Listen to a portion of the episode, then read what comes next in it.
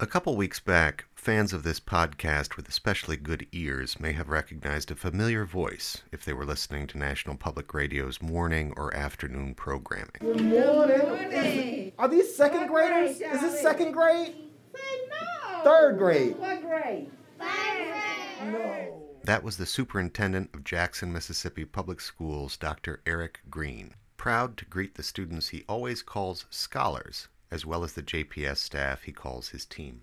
Here's Errick thanking a custodian for his hard work getting the building ready. Thank you so much. I know this is a big job. Well, no, And it's, we- just, and we it's, got a lot. all in a day's work. I know. Listen, I, I know you got it, but I, I want you to know that that we see you. As you probably know, this week the schools have had to close because of the water crisis in Jackson, which is the result of decades of systemic neglect.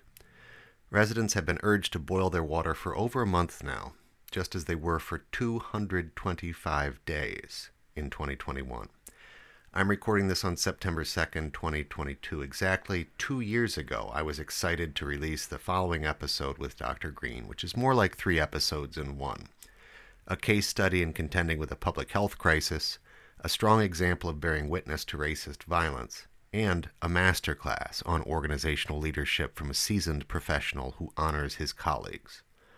All three major facets of our conversation are still poignant today, but I'm redropping this classic episode mostly because I hope it will refresh the texture of the Jackson community for you, as it did for me when I re listened yesterday.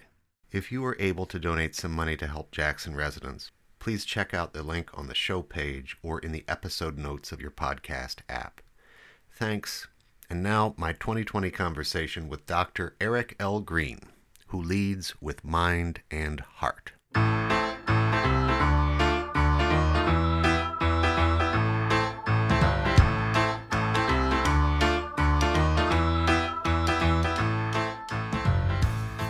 On today's show, Dr. Errick Greene, an inspiring school leader. My job is to ensure that we create conditions for great, magical, excellent things to happen and to be done. As the superintendent of schools in Jackson, Mississippi, he has had to contend with relentless complications of the COVID 19 crisis. We have to be extra cautious about um, the safety of the young people, yes, but also the possibility of them carrying the virus back home to elderly uh, family members and loved ones and community members. We talk some about the solutions that Jackson is discovering, We're working with the city to create a meshing, a wireless meshing around the city and in some of the densely populated areas where we're concerned about um, the uh, folks having less connectivity, less opportunities and access for education, for uh, employment searches, and that sort of thing, for telehealth. Lots of opportunities that that opens up for those families. We also explore some of the moral imperatives of educating young people in this moment of greater awareness of social injustice. this is the work. The work is not simply teaching young Eric to read, teaching young Kamisha to write, or to think critically about some benign topic, but thinking critically about the world, the world around us, and the broader context, um, and the ways in which we can all act to make it um, to make it better. and some of the practices that are helpful for any kind of leader or team player.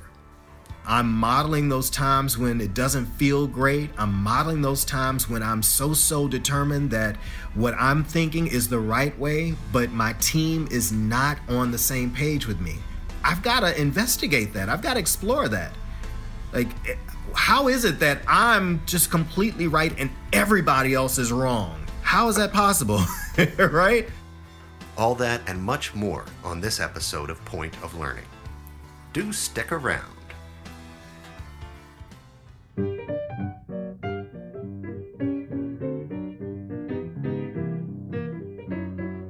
Errick L. Greene's career in education spans more than 25 years and about half of the continental United States. He started in the classroom, teaching middle school and elementary students.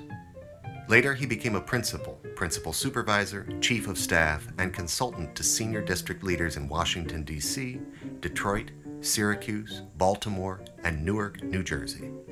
Dr. Greene served as chief of schools in Tulsa, Oklahoma before arriving in Mississippi, where, as superintendent of Jackson Public Schools, he's responsible for the second largest district in the state. Errick earned his doctorate in educational and organizational leadership from the University of Pennsylvania, which is where I met him back in 2011. He holds two master's degrees in education one from Trinity University and another from Howard University. Howard was also where he earned his bachelor's degree in political science. I could go on, but A, Errick urged me to hit it and quit it, and B, I want to reserve as much space as possible for this important and timely conversation. It gives an inside look at some of the challenges facing school leaders in this especially complex moment, charged with challenges related to public health and social justice, and also provides great ideas that anyone leading anything can apply, whether it's a team, business, or household. So, just one last note before we get started. You will notice that Errick always refers to the 24,000 plus kids in the 54 schools and programs of his district, not as students, but as scholars. It's a small clue as to how seriously he takes the promise and potential of each and every one of them. Errick, thanks so much for taking time to do the show today when I met you nine years ago, you were supervising administrators and schools for a large sector of the Washington, D.C. public school system. After that, you served for a number of years as chief of schools in Tulsa, Oklahoma. In 2018, you accepted the call to become superintendent of schools in Jackson, Mississippi, where you are now. Now, historically, Mississippi has invested less than most other states in public education which is one challenge. The Jackson District, with 22,500 young scholars in 52 schools, narrowly avoided a state takeover in 2017. So the district is being especially closely monitored all the time. And of course, your city is a state capital, so state education folks are not far away. Anyhow, the scrutiny, or as public school folk like to call it, accountability, is another challenge. As somebody familiar with you and your talents, I can't think of anyone better to serve in the role of JPS superintendent. But I've never asked you directly what drew you to Jackson and this work? Well, uh, first off, just thank you for having me on. Uh, Pete, really excited to have this conversation. Um, there were several things. I, I was obviously kind of building in my career, building towards the superintendency and, and looking forward to um, to leading a school district and and a district uh, made up largely of children who look like me and with um, uh, many of them with uh, low income households and neighborhoods, communities. Um, a district where there's been lots of challenges and lots of um, I just say uh, lots of room for continued growth and development. As I was looking around at, at opportunities to lead a district, um, there's a there's something about the the size of the district, the makeup and the uh, composition of the student body, the team, some of the um, uh, characteristics of the of the city of the kind of surrounding community. And there are lots of things about Jackson that just spoke to me. One, it's large enough to matter, but small enough to get your arms around. Um, as I said, the the student body and, and the families that we serve, uh, lots of uh, mainly folks of color, and uh, there's a good number of folks living in uh, low income families, and so that's that's the work that I've done so much in my career, and where I just feel comfortable um, that this really tough work that I'm, I'm making a difference and and uh, doing something that's meaningful.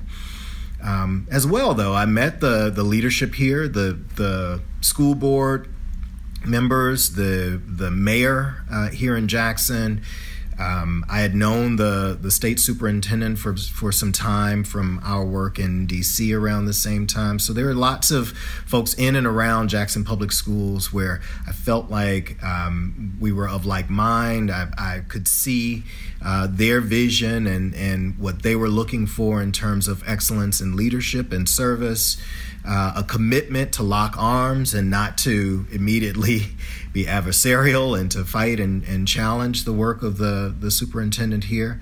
just felt like uh, it, well, it was clear to me uh, as I was looking at Jackson and considering this as my new home and where I'd, I'd do work for probably the rest of my career that this is a place where I could really, really um, call home and where I could really dig in, um, stick and stay.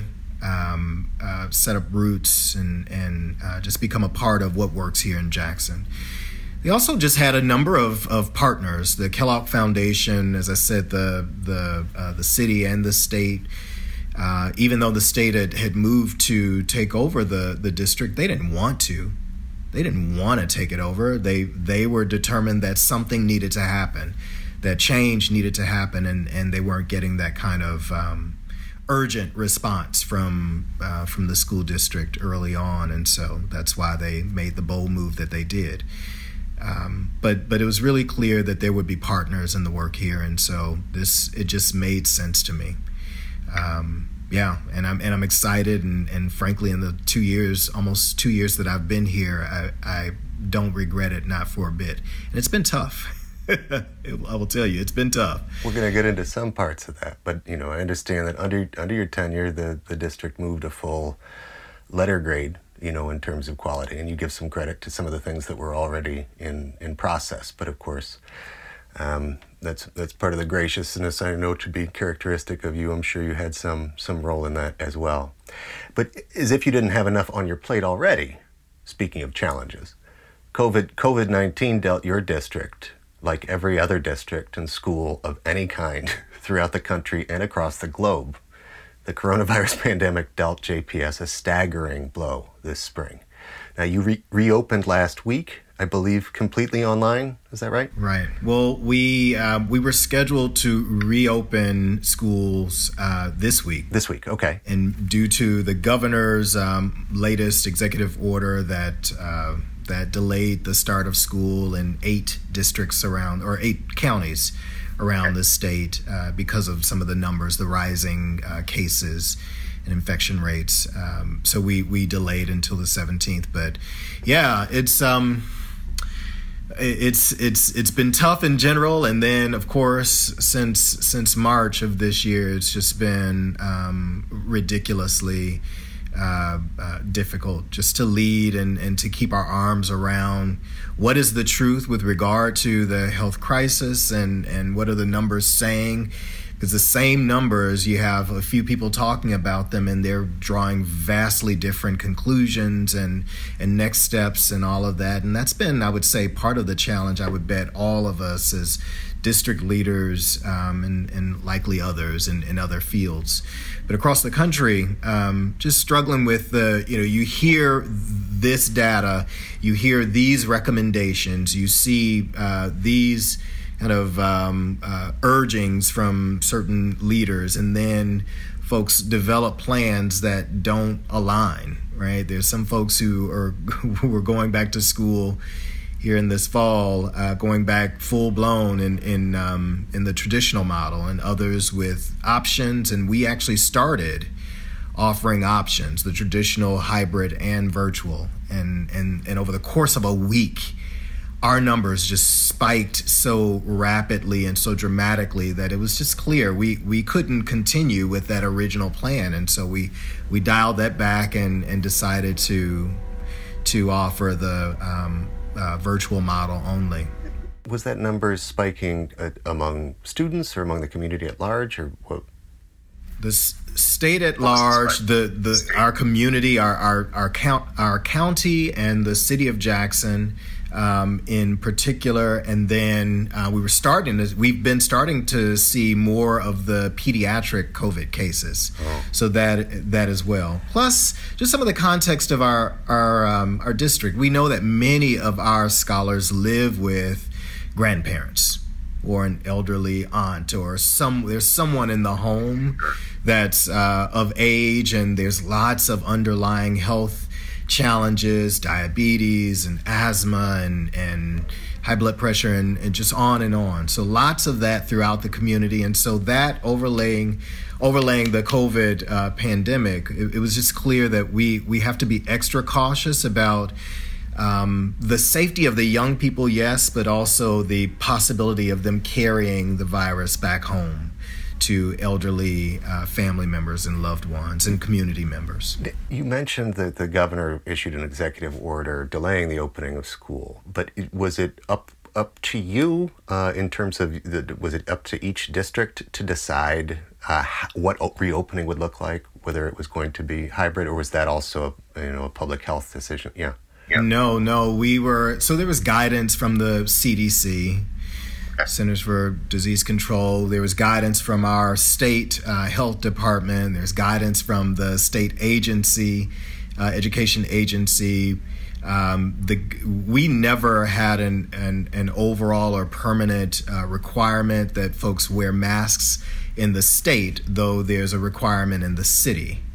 Um, and the governor, again, looked at some of the infection rates and some of the, the data that um, around the state and identified eight specific counties where um, where there was greater concern, and so we had a mandate to delay the start.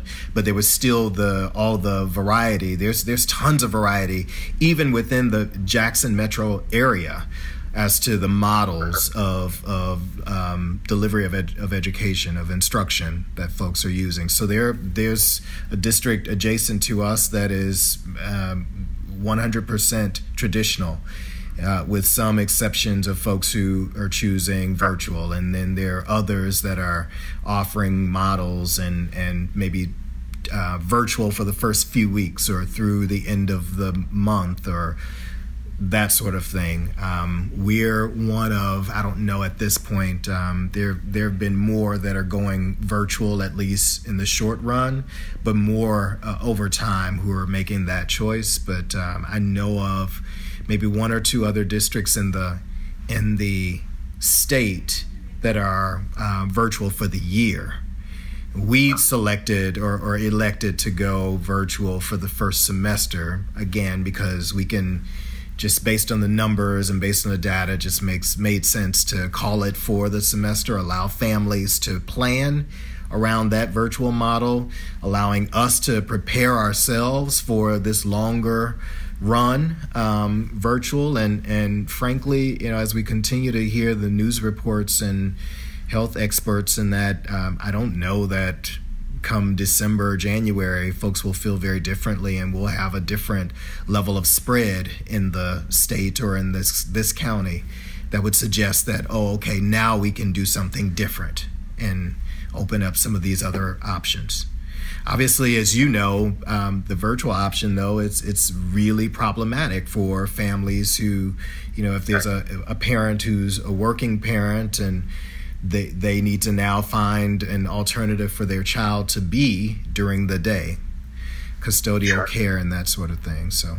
We, and that's not to mention, you know, the, the technical difficulties. I think, you know, the, I think that you, uh, you and JPS were able to estimate that about three in ten families in your district have issues connecting to the internet. You know, including sometimes lacking devices. Sometimes, how how are you addressing that challenge for online learning? And that's you know that's the estimate that three in ten is the estimate for families it's um, right. it's even okay. greater as you think about individual scholars so we Got were it. not one to one we had about sure. half the number of devices in our inventory for our 22,500 22, scholars one to one is school speak, meaning that every student has access to a device like a laptop or Chromebook for their own use. So we had about half that uh, in our inventory of, of Chromebooks and, and devices for them, um, which is a good start. Um, and so, between the inventory of devices that we have and what we're learning from families in terms of who has at least one device, even if there's two, three, or more scholars living in the home, and trying to figure out how to share, right? Exactly, right. which is crazy, but at least yeah. there's one there and some level of connectivity. Um, so between that and, and ours, we we're confident that we're able to get all of the homes connected, and then families have to do this crazy dance of who's going to get on because you know school is largely happening at the same time, no matter your kindergarten or ninth grade or senior, right? Um, and so they have to do this crazy dance of trying to share between them. But once we've blanketed um, the, the, the district uh, and each of the families, we, we're confident that each family has at least a device and some level of connectivity. Then we start kind of going back to okay, now where are there multiple uh, siblings within the home and where can we start to build up more of that. That's for now. We've ordered devices to completely go one to one and, and those those should, you know, we're in line with everyone else around the country in getting devices and shipments in. And so, um, as those come in um, next month and, and, and on, we'll be able to deploy those devices. And so, later in the fall, we should have a device for, we will have a device for every scholar, which is really, really exciting. Um, it's just getting there, right? It's getting to that point and, and, and all of the the cultural and logistical things around uh, going one to one. You know, um, of course, you don't flip a switch and and just decide, oh, okay, well, we can go and buy the devices, and we've got the devices in, and now we're one to one. There's all the planning, all the uh, preparation, all the professional development for our teachers, and the readiness for scholars, the readiness for families just all of that stuff. Um, we've one last thing I'll say on this is we um, we we have a, a, small number of hotspots within the district. We've purchased okay. more of those to help families uh, that are just completely uh, disconnected. And so we'll have some of those to deploy as well. But we're also working with the city to um, to create a wire. Well, the city has a, a longer term, multi year uh, term plan for um, expanding broadband connectivity, which is awesome, okay. but that's years out. And so, in the short, shorter run, um, well, in the immediate uh, future, we've got these um, these hotspots, and in the shorter term, kind of into the fall, we're working with the city to create a meshing, a wireless meshing around the city and in some of the densely populated areas where we're concerned about um, the uh, folks having less connectivity, less opportunities and access. And so, creating that and, and creating some uh, wireless uh, uh, opportunities that we can then just provide to our scholars and families, which obviously for education, for uh, employment searches, and that sort of thing, for telehealth, lots of opportunities that that opens up for those families. You mentioned health. Um, you know, one of the other uh, concerns, I think about, you know, close to 95% of your students, your scholars are available, are, are eligible for free and reduced lunch. And so one of the real services that you provide is a nutritional service as a school. Um, like, how are you, are you, are you able to make provisions along those lines or how do you, how do you address that? Yes.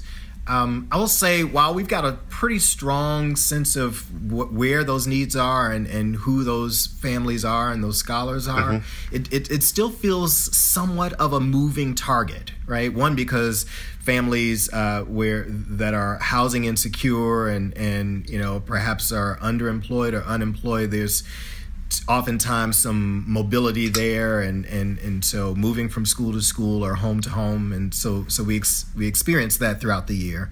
And that's in and of itself a challenge but also thinking about how you set up hubs or or, or uh, distribution uh, sites for meals for packets instructional packets or other resources for scholars those can sometimes be a little tricky but but that's exactly it. We um, we had some experiences. Well we every summer we set up meal distribution sites around the city and so it's not totally foreign to us. Is that right? Back okay. in the spring, we um, we we did the same thing as we closed down for virtual or at home learning uh, to close out the year, uh, we we created a system to get meals out. But we were we were we just ran the the sites themselves, and families had to come to them. And you'd find that individuals in a community would come and get meals for several families or several of our scholars within that community on their block or in the um, housing projects or what have you. Um, this going into the fall, we are still running. Um, I think we've increased the number of those those hubs, those sites, by a couple, and we're using our busing, uh, our transportation team to help us to get the the meals out further.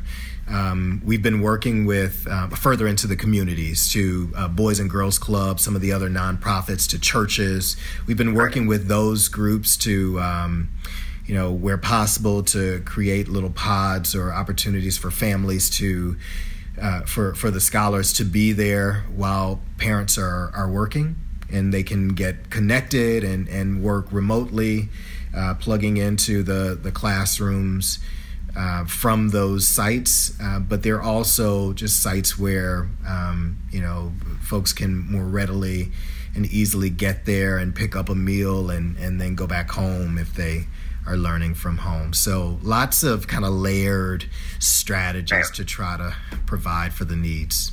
Right. Well, there you go with strategy. But that's what I was going to ask you. I mean, you you also have. I mean, these are all these additional logistical considerations that you know, um, you know, summer provision of meals notwithstanding. I mean, you don't expect to do this during the school year. So I wanted to know how you keep thinking strategically. Um, how you how you how you go big picture in the face of this, you know, very difficult adaptive challenge that you are all figuring out. I mean, I know you rolled out a strategic plan last summer, for example. How how do you keep thinking strategically, educationally, um, you know, amidst these ripples? It's it's a challenge. I will tell you, it's a challenge even outside of COVID, right? Because the the day to day sure. issues of you know of of life, the challenges of living in an urban urban area where sometimes you know our buildings are burglarized and so oh, okay there goes there goes the coil from the air conditioning and so we've got to replace that or there go you know some number of our laptops or, or other devices or whatever it might be. Those kinds of issues the, they exist already um, we we have a uh, we have the staffing to serve the scholars that we have, but that means that there are that many more people that you've got to worry about as well. And and our staff members and team members they have lives, and so they get ill or they have family issues. And and so keeping the staffing stable staffing in place is yet another issue. So those things are already at issue and then you layer on again this pandemic that just makes it that much more difficult. So how do we maintain the focus?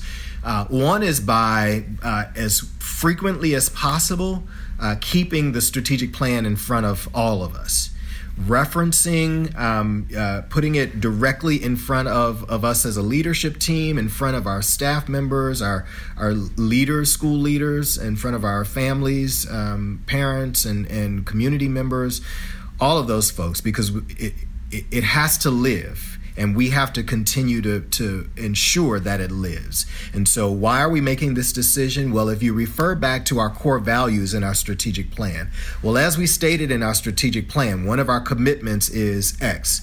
Well, as we noted in the strategic plan, we're not only educating young people to, you know, so that they can read or count or whatever, write or whatever it might be, but they do those things for a purpose there's a larger goal in life that we're preparing them for.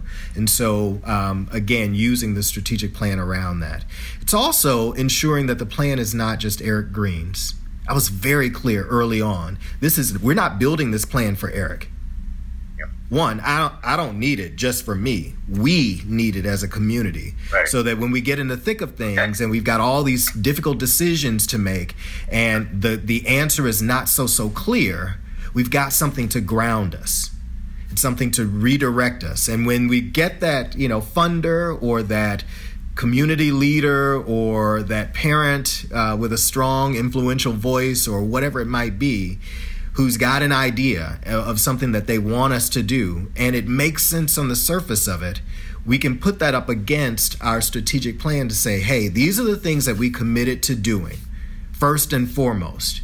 Does that new idea, does that fit in this plan? Yes or no? And if it does, is now the right time to do that? Because we've also given some thought to um, not only the right thing in general, but the pieces of the thing that makes sense today, next month, next year, three years out, etc.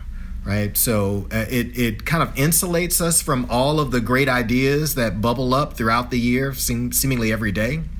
Um, and and give us cover for doing the doing a few things really really well. Um, and seeing the successes from that and having those successes fuel future work. Um, one thing, one last thing I'll say about this: we um, we get beaten up, have been beaten up quite a bit, right? Long before the state came and said, "Hey, you know, you've not been performing. We we we we really want to move to take over the the district." Long before that, we've gotten, you know, um, because of performance, because of incidents, because of, you know, leadership moves or, or whatever it might be, just ongoing and, and lingering perceptions of the district, leadership, of the staffing in general, of our children, of our families, of the city, all of that, right? And so, um, what I've been really, really determined to do is create some wins for us uh, and really publicize the heck out of those. You celebrate, yeah. Celebrate. You gotta have that that that, that cheerleading role. Absolutely. the public leadership, sure, yeah. And arresting that narrative of JPS, of Jackson, of our our community, of our people, um, such that no one else owns storytelling rights of who we are, what we're about, what we've accomplished, and what we haven't. We have to be honest about those times when we don't quite get it right and recommit to getting it right in the future, but also being really dogmatic about the people who, others who don't get it right when they tell our story and pushing back hard on that so that, in the very least, it's a balanced retelling of who we are and what we're about. Um, and that's something that I think all educators, frankly, whether you're a classroom teacher or a principal, a district superintendent, it doesn't matter that all educators have to be more intentional about because you know everybody went to school everybody in this country at least. We, we all went to school and so we all have some experiences with it and therefore believe that unlike what we do with our doctors and with our lawyers we all believe that we can can run a school and we should you know our voice and our opinion should rule the day. Um, you know oh well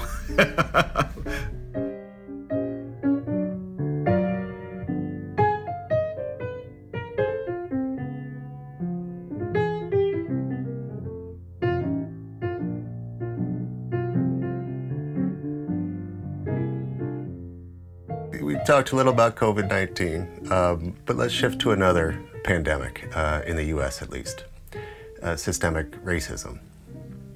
Days after the murder of George, George, Floyd, which of course succeeded the murders of uh, Ahmaud Arbery and Breonna Taylor and far too many others, you recorded a powerful uh, video letter to the Jackson Public Schools community, uh, which I'll link to the show page uh, with your permission. Sure.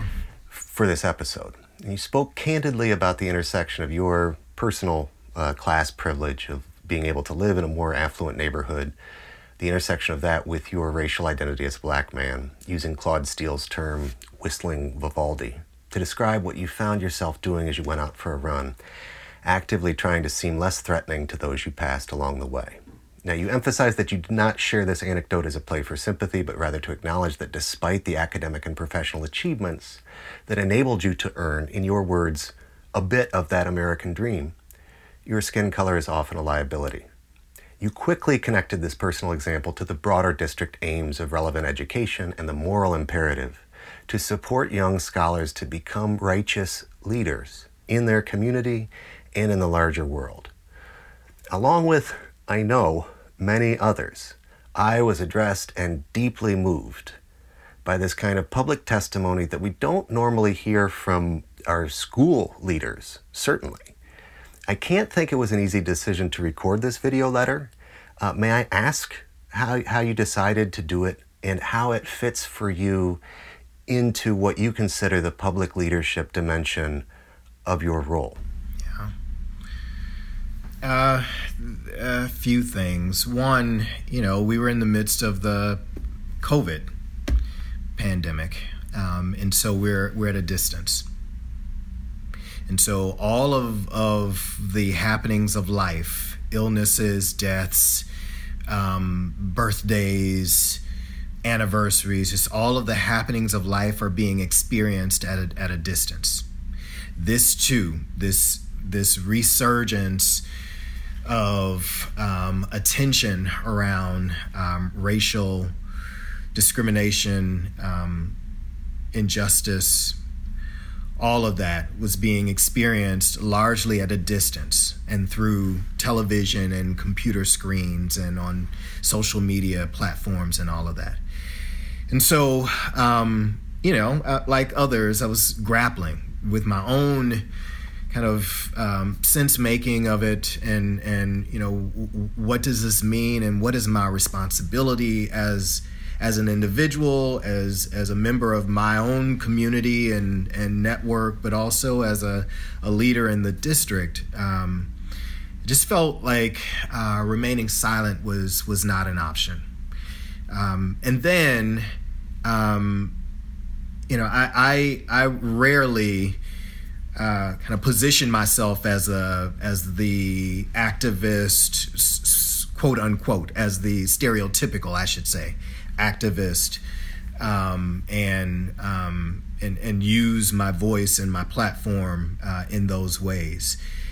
Uh, but I felt it was it would have been reckless um, and a huge missed opportunity for me to remain silent and not share one just my concerns about what had happened with those individuals and others, many others in the past, um, the ongoing um, uh, challenges around racial injustice. Find myself as someone who grew up in the North. I'm living in the South, and specifically in Jackson, with its and in the state of Mississippi, with all of its history around race and and social justice and all of that. It's just again, I, I couldn't remain silent. Um, I wasn't sure exactly what I needed to say though, um, and um, and yeah, I think like most many people, just grappling with what what, what is it that I want to say, and what is it that I want to uh, want want to promise and commit to, um, and um, pretty quickly, what what what surfaced for for me was, you know, I lead the the Jackson Public School District. Um, I work with some amazing educators, um, amazing board members peers um, in the community and families and, and folks who, you know, we're all grappling with what now?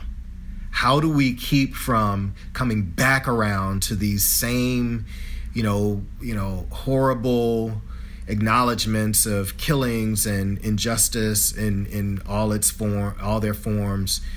Um, and so wanted to just spark for us as educators let's ensure that in the very least what we do in classrooms and in, in learning spaces that we're creating opportunities and taking responsibility and, and the opportunities for developing in our young people um, the skills, the capacity, the desire to make the world a world in which we all want to live.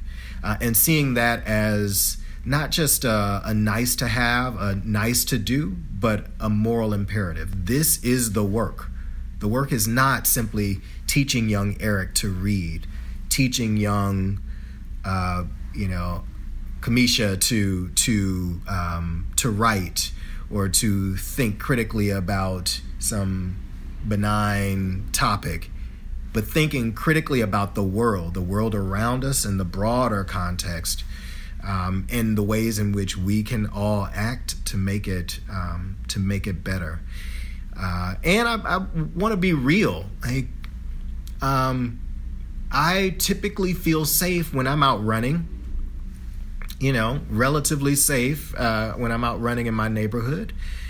But the reality is, even with that, and even with you know the the trappings of the life that that I've amassed over time, it occurs to me that the you know, white woman running near me could feel some level of um, fear or or danger from me simply by my my skin color, and so I'm I'm really uh, uh, conscious of that, and and obviously in the moment I want to try to dispel any of those types of fears, but I'm also conscious of the fact that that that's on my mind, that that's taking up part of my headspace um, in in the moment, and it's just it's unfortunate.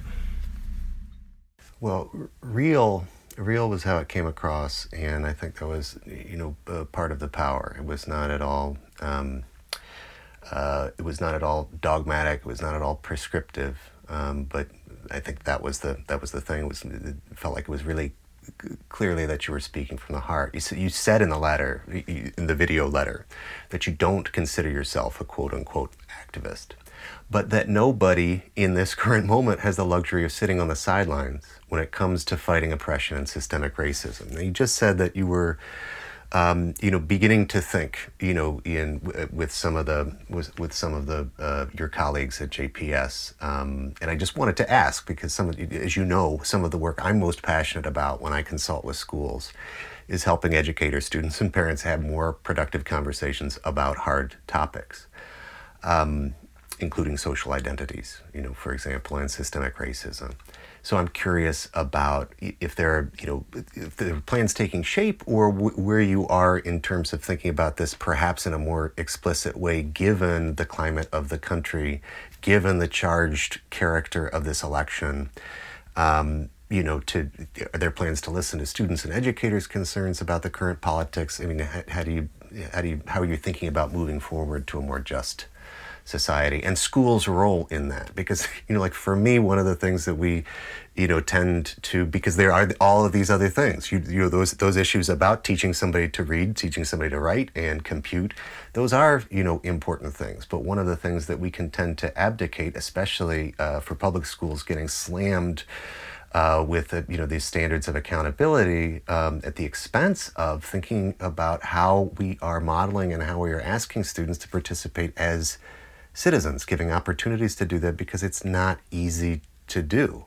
Um, so I just kind of I just wanted to check in with where you all are with that.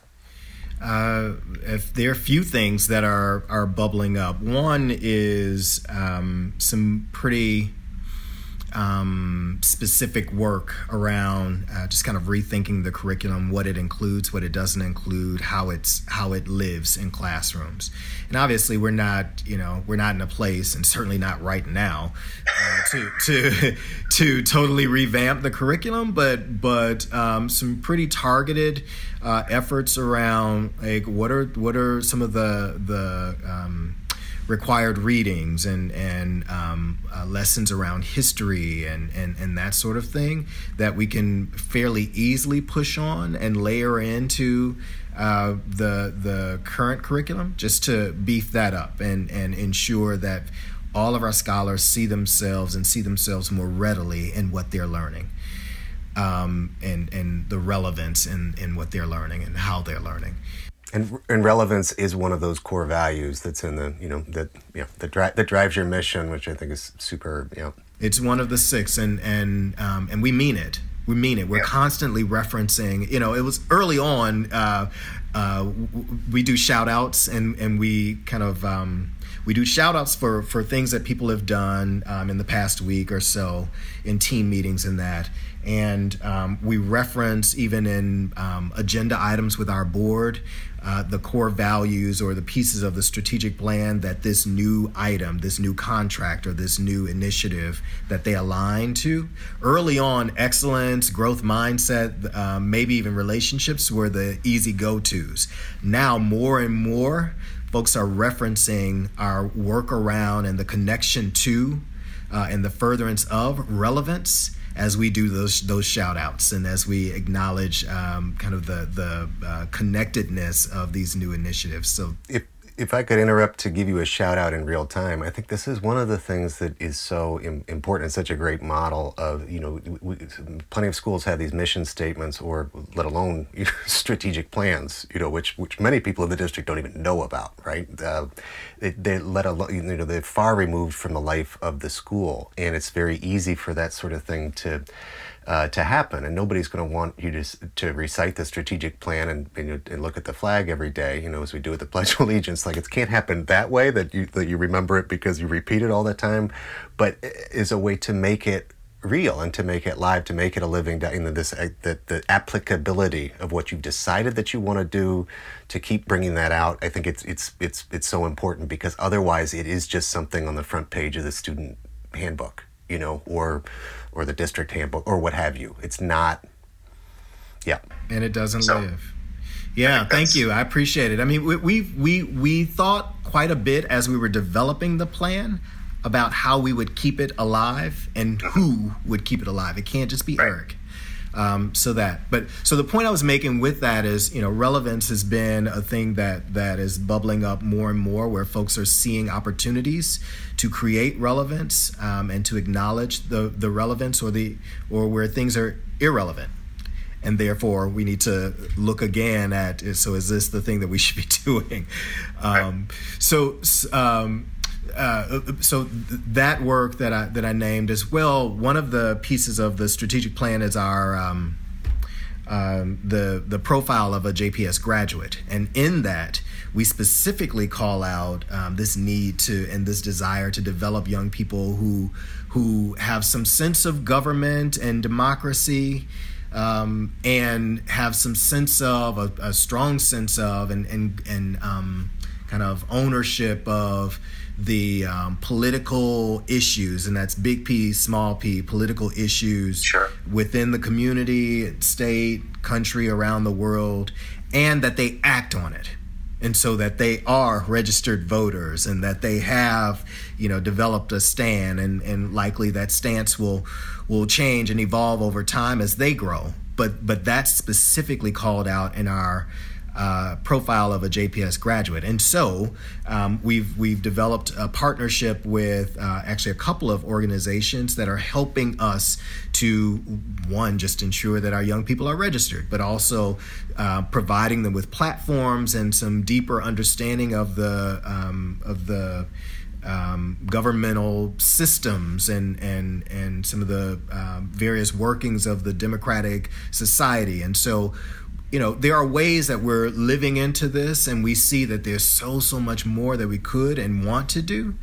And I imagine being in the state capital, you know, there would be, you know, there would be some more opportunities than you would if you were 100 miles away or something like that, you know. Also, yes, absolutely. Yeah. Also, um, just highlighting again some of the young people who are already using their voice right? Outside of us, uh, there a young lady who just graduated um, led one of the the protests around you know police brutality and and unarmed killing killings of unarmed um, black men or or black folks, and so. Um, you know, it's it's great to see that that um, one that there exists young people who already want to engage and have a mind to engage, and that we're finding ways, uh, authentic ways to engage them over time that um, that they're responding to.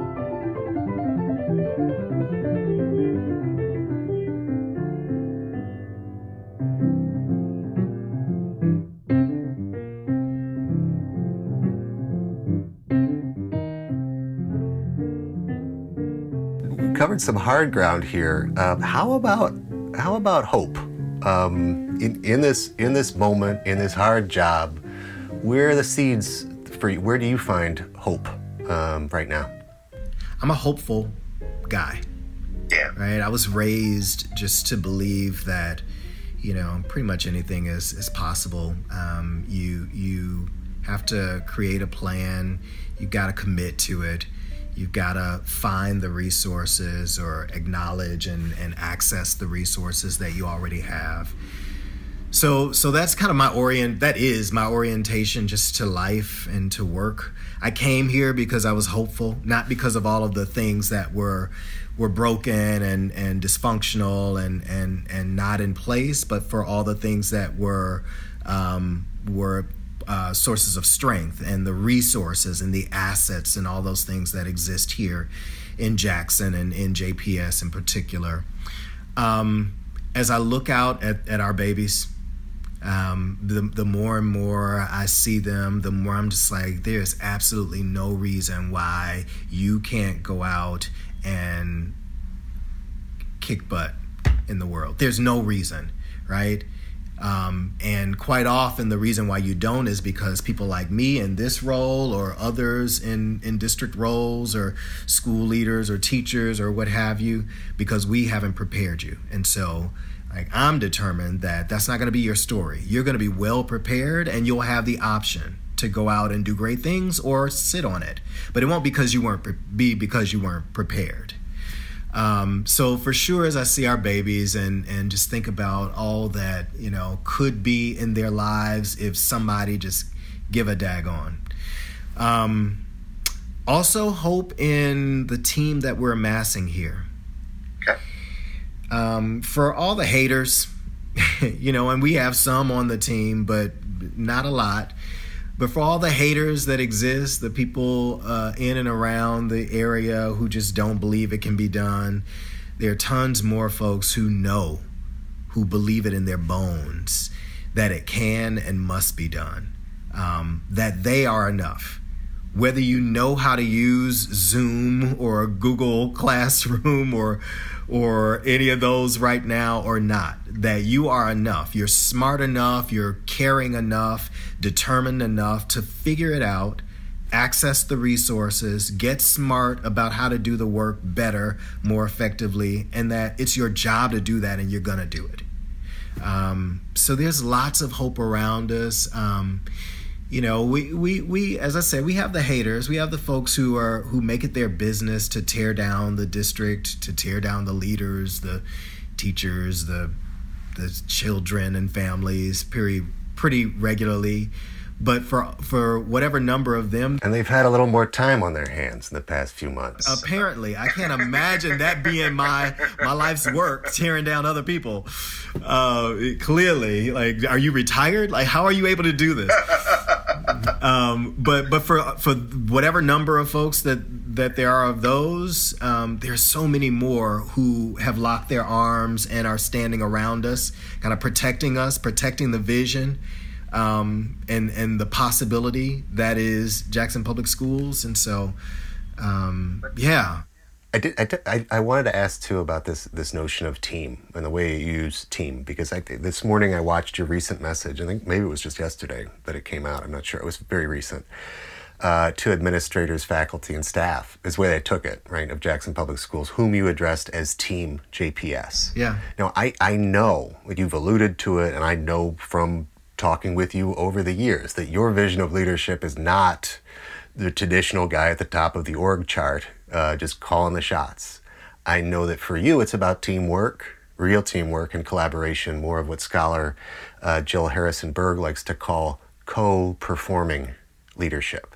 So, so that that that notion of team in JPS. First of all, do I have it right that you're you're thinking about like all the people, um, you, you know, as part of the team? Okay, and and you've also talked about the importance. Uh, you and I have talked about the importance for you as a leader in allowing people the space, you know, to screw up, um, and and learn from that. Could you riff on that for just a second? Because because um, I think sometimes people you know confuse leadership with management, and then of course, the, especially with micromanagement, you know, like where like you, you do this thing that exactly I told you. May I breathe today, sir? May I breathe? Is it okay if I breathe today? Like let me know when I can, kind yeah, of a thing. Yeah. Uh, yeah, I um.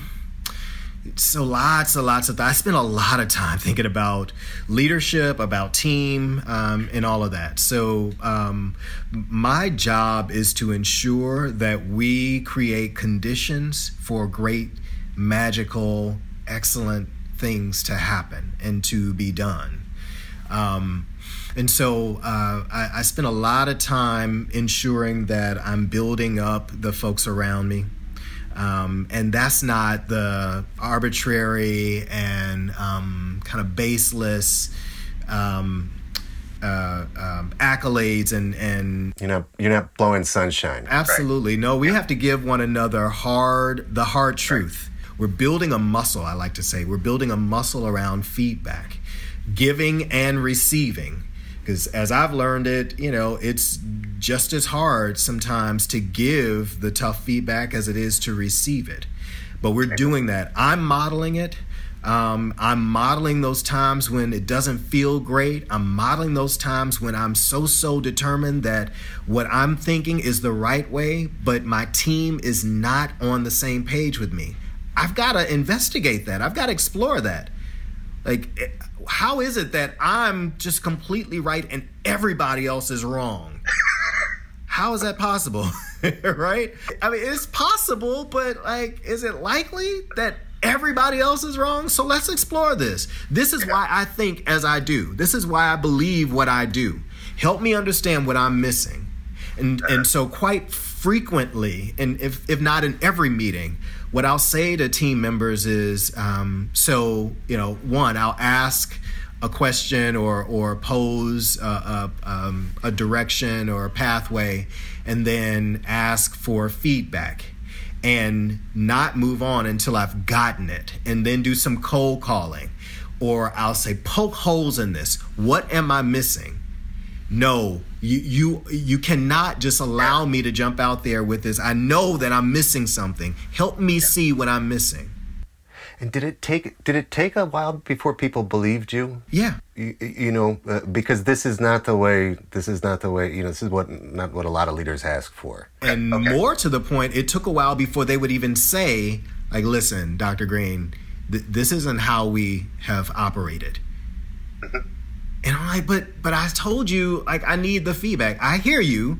And what we've experienced over, for many of us, our entire careers is that when you disagree or oppose the the person you know who's supposed to be leading then you know then that puts you in in in danger yeah you're supposed to be talking smack in the teachers lounge um, yeah, in the cafeteria or something like that. Not not supposed to be exactly actually disagreeing respectfully and constructively in a moment where it can make some difference. And yeah. and what it is is yeah, that's exactly it. So we will have the meetings after the meeting in the parking lot or in the lounge or off in our individual offices, but we won't say it at the table. And so I've started calling people out for having meetings after the meeting.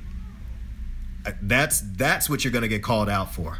You're going to get called out because you didn't push back on me when I said da da da. That's what people are getting called out for.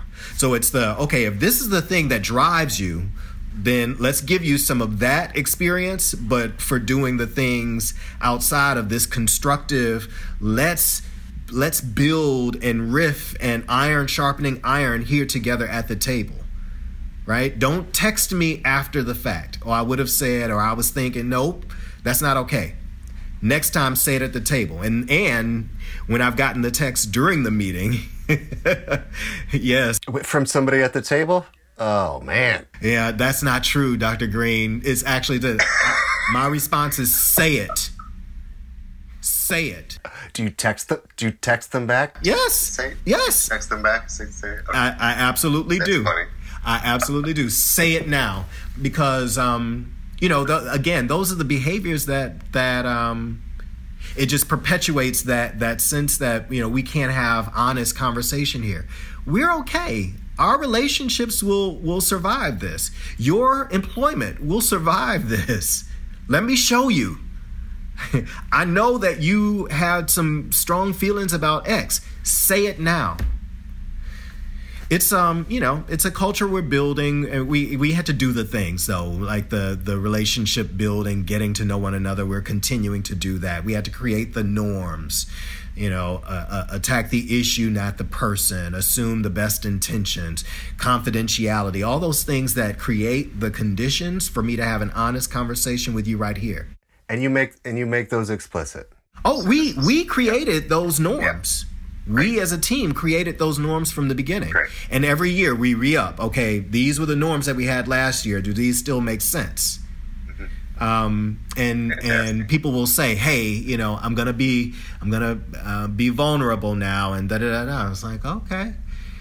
And then when you do it, like people are celebrating you and whatnot. So you were being vulnerable. Okay, well let let's have more and more of this vulnerability that's that's critical for any kind of team that hopes to be productive. And I, and I, and I advise you know teachers to do it with students you know to to create those things together. And so it creates a much different environment you know in classes just to draw an analogy for a second.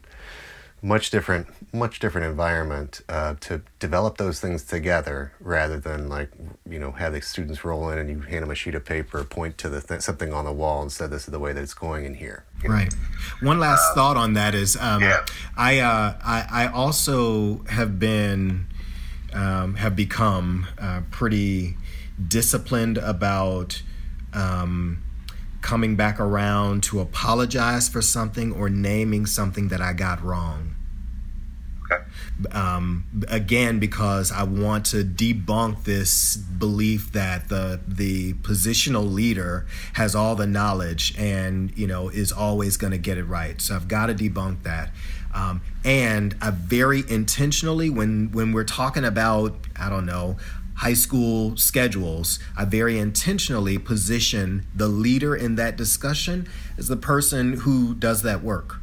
The assistant superintendent for high schools, like you've got to lead this conversation because I'm out of my depth. Please lead us through this. And not because you've got all the knowledge, but because you have more of the knowledge, intimate knowledge and experience than most of us at this table.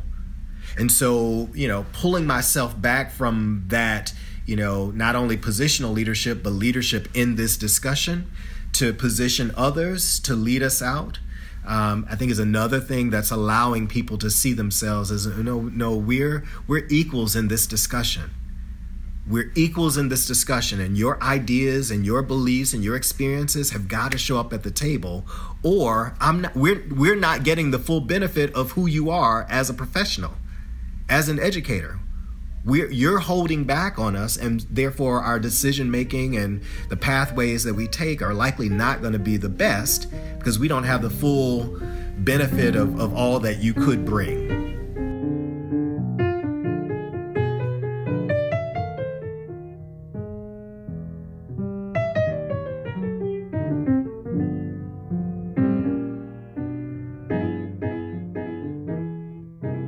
Leadership is never easy, you know, let alone in an urban school district where I think the average tenure of a superintendent is something like around four years.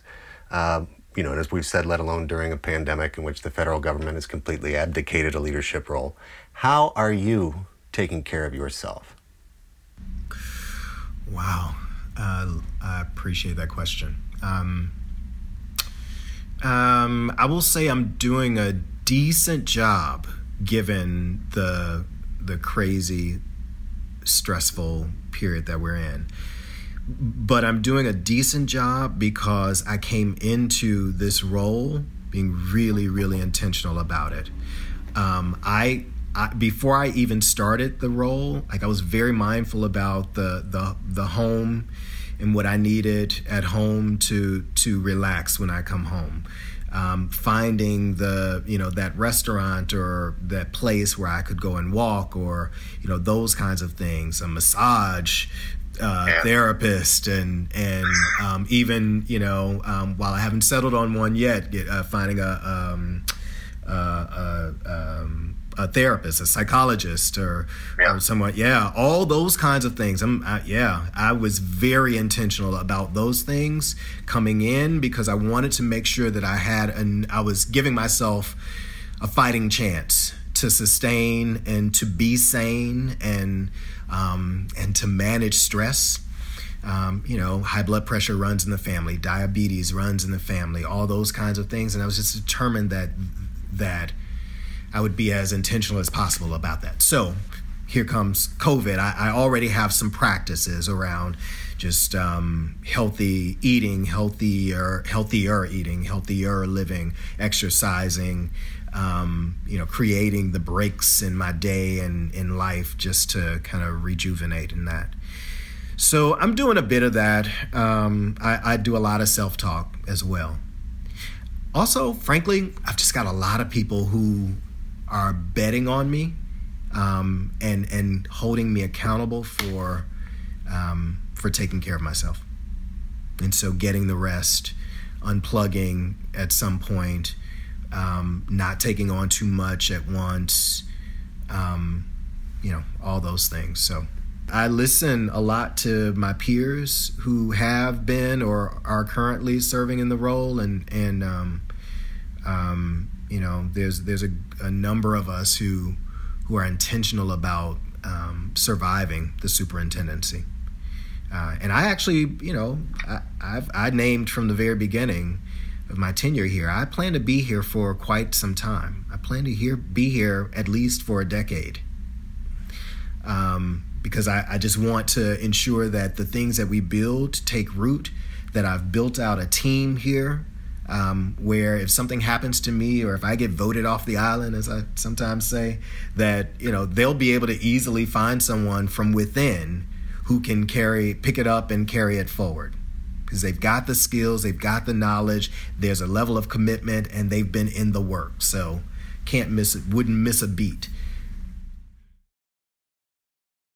Often because this is a show about what and how and why we learn, I like to ask guests, you know, about a teacher who was a strong influence on you. Uh, and you, even though I've mentioned already your your bio on the on the on the uh, uh, JPS website is pretty short. You know, it's five succinct paragraphs. But Mrs. Granberry gets a gets a shout out. Your third grade teacher, whom you credit with inspiring, you know, your love of learning and you know you say you know you say a little bit about their, uh, her there. I wondered if you wanted to uh, say anything else you know quickly about her, but I also wanted to ask about some of these you know influences in terms of uh, uh, leadership. So however way you want to take that, but I'm interested in the influences and the inspiration for you in doing this.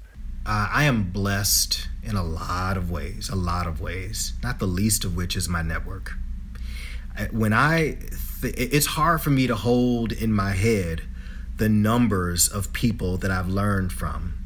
Um, and that's folks that I've worked with very closely, and that's folks with folks with whom I've had kind of a shorter um, experience. And so, um, Mrs. Granberry was an amazing teacher. Um, and honestly, I don't know how she did on evaluations or, you know, classroom observations. And I don't know how she would have done on that. What I will tell you is she had uh, relationships that that was her superpower. Relationships. I believed that I could do anything she partnered very closely with my family and so you know that that is absolutely clear. That was a clear lesson as i moved into the um, uh, the profession as a teacher and, and school leader and on that relationships that that was going to be part of my part of the magic that that helps me to achieve anything um, in the work. So for sure that relationship my um my parents my dad is deceased now but my parents were um, my mom is. Um, just uh, they're just really good people, and again with relationships, they they um, both of them just um, exude this level of of comfort, so that people very easily easily warm up to them, come to them with with challenges, and come to them and want to celebrate successes, that sort of thing, and so that's that's the the cloth that I'm cut from. Um, I I want and need people to be comfortable around me. That makes me comfortable. Um, that's of course talking about people who are are are good people or doing good things in the world. I don't want folks who are tearing others down to be comfortable around me. In fact, I want you to be uncomfortable. So again, you know, by all the colleagues, people who've worked along with me, people I've supervised, people who have su- supervised me, families that I've worked alongside, um, parents, on and on and on. Um, I, I, I, I, find myself over time just taking pieces of individuals, um, people like yourself, people who are super, super smart, very critical of ideas and the world around them that have challenged me to think more critically uh, about what exists and and why what we really want want out of life doesn't exist. And therefore what what can we do about it? What's my role in this? Um, and seeing myself as someone who has some agency to make things happen um, and challenging myself to do that Errick, thank you so much. Thanks for that uh, lovely, kind word. Thank you for your time today. Is there a question you would have liked me to ask uh, that I did not ask? Is there something else that you would like to add? One thing that I just don't want to ever miss the opportunity to do is to shout out this amazing community. I now get it. You know, I, I, I heard in DC the superintendent, well, the chancellor there, shout out and, and give accolades to the community there. Um, and I, I agreed, but you know, I wasn't in that role. And same in, in other places where I've been. Definitely in Tulsa, superintendent there, she, you know, doesn't miss an opportunity to shout out the Tulsans and the, the fiber of the community there. I get it. I get it now. From this role, with this perspective, understanding more deeply the challenges that people face, but also the, the options that people have to lean in or to lean back and the numbers of times that people actually lean in with resources to support, you know, fellow man, another family, another organization, offering resources, giving grace to us when we don't quite get it right or when we miss, you know, misstep or what have you. Just all of those things. Um, it's pretty remarkable. In fact, it makes me emotional when I think about just all that, all that, um, you know, that people do to create the kind of community that we all really deserve and, and want and many of us want and, and want to live in and that we want for our children and and so um, I'm, I'm just deeply deeply indebted um, greatly appreciative and humbled by the um, the heart that goes into uh, the experiences that I've I've had here in Jackson. Um, it was never my plan to be here in Jackson. Um, but I'm so so so so thankful that that I'm here now. And I'm sure that there's a lot in the a lot of people in the community uh, who would say that they're very thankful that you were there. Thank you. I'm thankful you've been here. Such a pleasure to talk to you under any circumstances, but this has been particularly rich. Thank you. Thank you, Pete. I, I appreciate it. Um, always just good to chat with you. Uh, I feel blessed every time I emerge with like, okay, we got this. We can do this. That that like over under uh, for the for the closing credits, like you, me, and Al do some karaoke. Is that what you? Yeah. That, that's what that, what we should do. That's exactly Just get it. together. That's Yeah, exactly just- it. That's it for today's show. My great thanks to Dr. Greene for taking the time to talk, and to Gil Scott Chapman for laying down some special Mississippi-inspired piano tracks for use in this episode. Thanks, as always, to Schaefer James for intro and outro music, and thanks to you for listening, sharing, and subscribing to the show. Rating and reviewing on your podcast platform of choice helps us connect with other people curious about what and how and why we learn. A proud member of the Lyceum Consortium for Education podcasts, Point of Learning is written, recorded, edited, mixed, and produced by me here in sunny Buffalo, New York. I'm Peter Horn, and I'll be back at you with a fresh episode just as soon as I can. Until then, stay safe, strong, and prophetic. Make sure everyone you know has participated in the census, and as someone who just volunteered to become a poll worker in my county, see what steps you can take to help November voting go smoothly where you live.